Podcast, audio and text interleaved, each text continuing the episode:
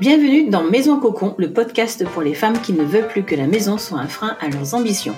Je suis Isabelle Mandria Condomine et ensemble, on explore comment mettre en place une organisation adaptée à son style de vie et qui ne repose pas uniquement sur ses épaules.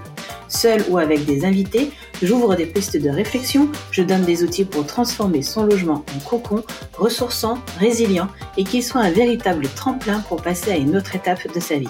Bref, pour se créer son art de vivre à soi, plus libérateur, plus féministe aussi et terriblement plus enthousiasmant. Hello, hello Alors aujourd'hui, on va parler d'une thématique que j'ai déjà abordée dans une de mes newsletters.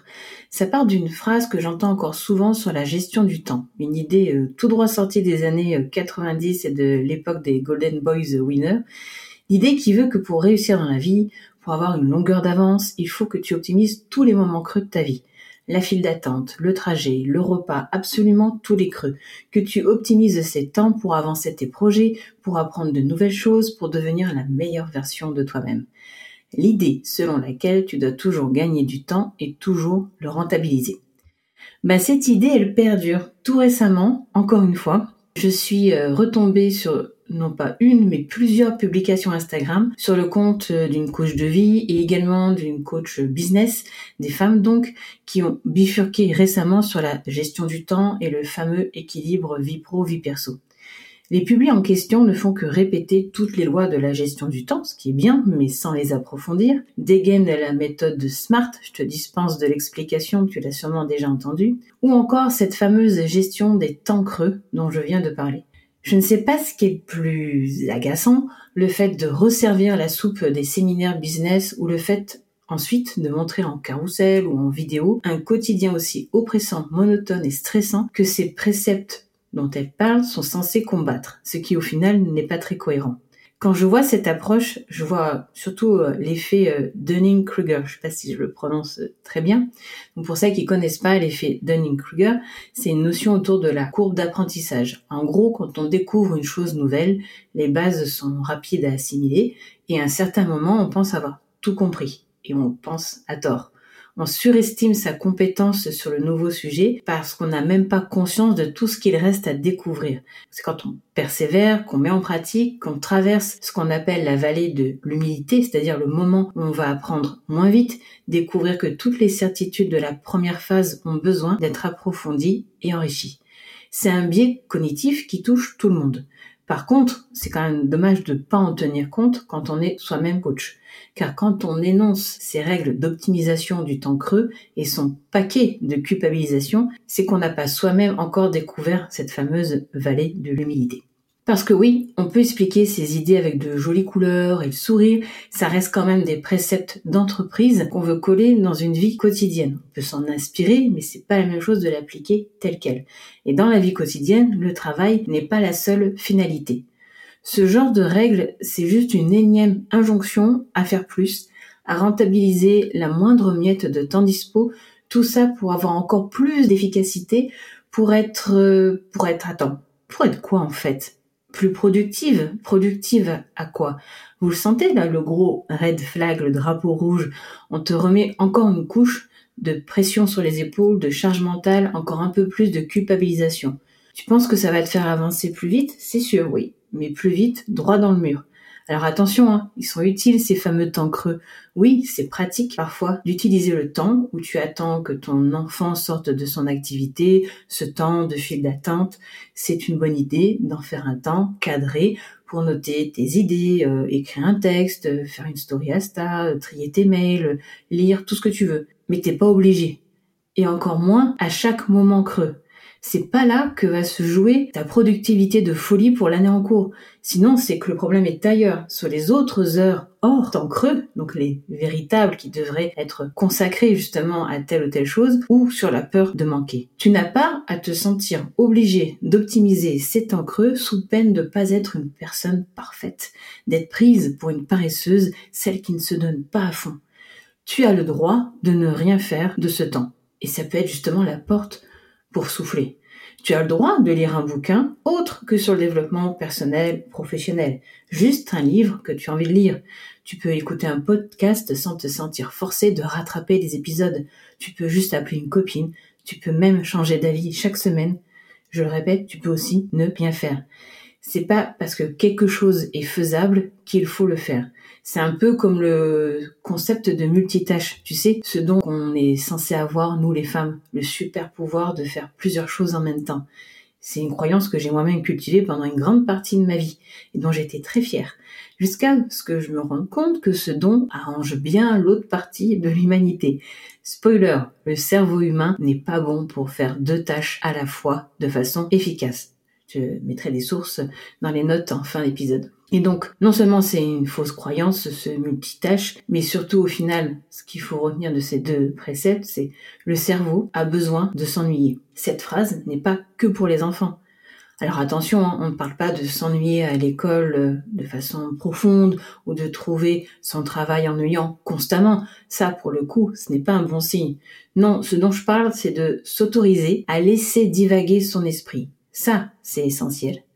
Par exemple, revenons deux secondes à l'exemple de l'activité de ton enfant. Certes, tu peux rédiger ton email non urgent ou qui te fait sentir sous l'eau, si c'est vraiment ça qui te fait sentir sous l'eau. Mais pourquoi pas t'autoriser à aller marcher, observer, laisser les idées et les réflexions venir à toi, prendre enfin ce temps de recul. Et si c'est vraiment une idée de génie qui, qui survient, tu la dictes dans ton téléphone, sur ton appli note, et basta. En résumé, fais comme tu veux, mais ne te crée pas des obligations supplémentaires, pas si elles n'ont pas une vraie justification. À vouloir trop remplir tous les temps libres, la seule chose que tu vas gagner, c'est l'épuisement et la fatigue émotionnelle. Et ça, crois-moi, ça n'aide pas à gagner du temps. Et si on cherche à moins gaspiller son temps, je te partage là quatre situations qui pompent bien du temps en heures et en énergie. Il y en a plein d'autres, mais c'est quatre grosses que j'ai observées, que ce soit un accompagnement client ou de mon expérience personnelle. Alors, certains conseils ne vont pas aller dans le sens du poil, comme on dit, mais selon ton ras-le-bol ou ta situation, c'est justement ces points qui vont faire une vraie différence. Et c'est là que tu vas pouvoir te réapproprier ton temps. Donc le premier point, les réseaux sociaux en mode scrolling éternel, qu'on appelle aussi euh, scrolling. C'est un dévoreur de temps de manière générale et c'est encore pire quand c'est en plein dans ton bloc de temps boulot ou moment détente avec ton entourage. On le fait tous parfois, mais c'est la répétition et l'ascenseur émotionnel qu'elle nous procure qui peut être néfaste. Pour s'en débarrasser, pas de solution miracle. Il faut déjà s'en rendre compte et enlever les notifications ou déterminer des temps de concentration sur le tel ou même enlever l'appli du tel des fameux réseaux sociaux qu'on peut garder sur l'ordi par exemple, qui on le dégaine moins facilement que le téléphone. Un second exemple, alors ça va peut-être choquer euh, certaines d'entre vous, c'est les douches et bains des enfants tous les jours ou de la famille en général. Alors oui, c'est contraire pour certains à ce qu'on leur a appris, mais en dehors d'un métier ou d'une activité particulièrement salissante, il n'y a aucune obligation de se laver au savon tous les jours sous la douche. Pour certaines familles, les fins de journée sont déjà bien denses, voire stressantes. Et pourtant, j'avoue, je suis toujours interloquée, qu'on y ajoute notamment le bain des enfants, qui dure facilement 30 minutes euh, à une heure en comptant vraiment tout non seulement c'est un gros bloc de temps, mais c'est aussi beaucoup de pression autour dans un contexte de soirée déjà bien timé. C'est souvent couplé avec des rappels à l'ordre, des cris, une surveillance accrue ou une assistance pour les, pour les plus jeunes enfants, etc. Donc si ça peut te déculpabiliser, deux à trois fois par semaine suffisent largement avec, tu couples ça avec une toilette du chat, euh, comme on dit, euh, quotidienne. C'est pas que ce soit bien ou mal de prendre, de faire prendre des douches ou des bains tous les jours aux enfants, mais si c'est un moment stressant ou prenant, faut vraiment se rappeler qu'il n'y a pas d'obligation médicale ou hygiénique. C'est même plutôt l'inverse. Pareil, je mets des petites notes dans les notes de l'épisode. Bref, n'hésite pas à assouplir tout ce rituel-là pour mieux vivre, tout simplement. Troisième situation, les week-ends dans la famille ou la belle famille. Tous les week-ends, quand c'est pas plusieurs fois par semaine pour certaines. Alors, si cela fait partie de ton art de vivre et que tu l'affectionnes, pas de problème, intègre-le bien dans ton planning par rapport à d'autres priorités. Mais, mais si c'est tout parce que si tu te sens obligé, qu'au fond de toi, tu trouves ça trop fréquent, si tu en ressors épuisé ou pas bien, parce que ça dépend des familles, mais parfois c'est la famille ça peut être toxique, ne te l'inflige pas et mets en place un rythme ou une durée qui te convienne mieux ou un arrêt total si c'est vraiment des contextes particuliers. C'est un sujet délicat, je sais, mais ta priorité, c'est sauver ton temps, ta santé mentale et ton énergie. Donc si c'est imposé, il faut trouver la force de s'en émanciper. Et j'arrive au quatrième et dernier point, qui en a un petit peu deux en même temps, c'est euh, les soirées avec trop de monde. Surtout si tu es introverti, où il y a trop de bruit et qui vont pas t'apporter grand chose, mais qu'il faut soi-disant y être. Sur ce coup-là, suis ton intuition. Ça s'applique aussi aux émissions polémiques, à coups de débats biaisés qui se coupent la parole non-stop, du bruit, du bruit, du bruit, où personne ne s'écoute et d'où il est impossible de retirer une vraie information qui ne soit pas juste basée sur l'émotionnel pur.